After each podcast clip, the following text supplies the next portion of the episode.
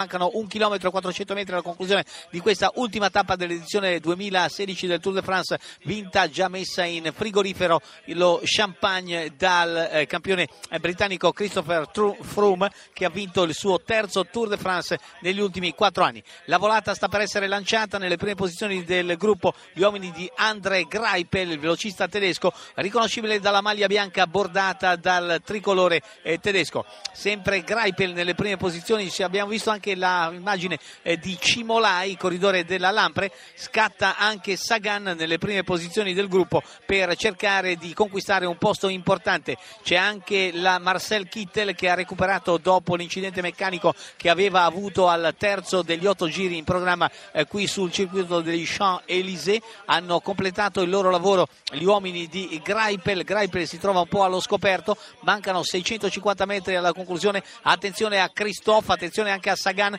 che in questo momento è in seconda posizione, Greipel in quarta ruota, sta battezzando la ruota del norvegese Christophe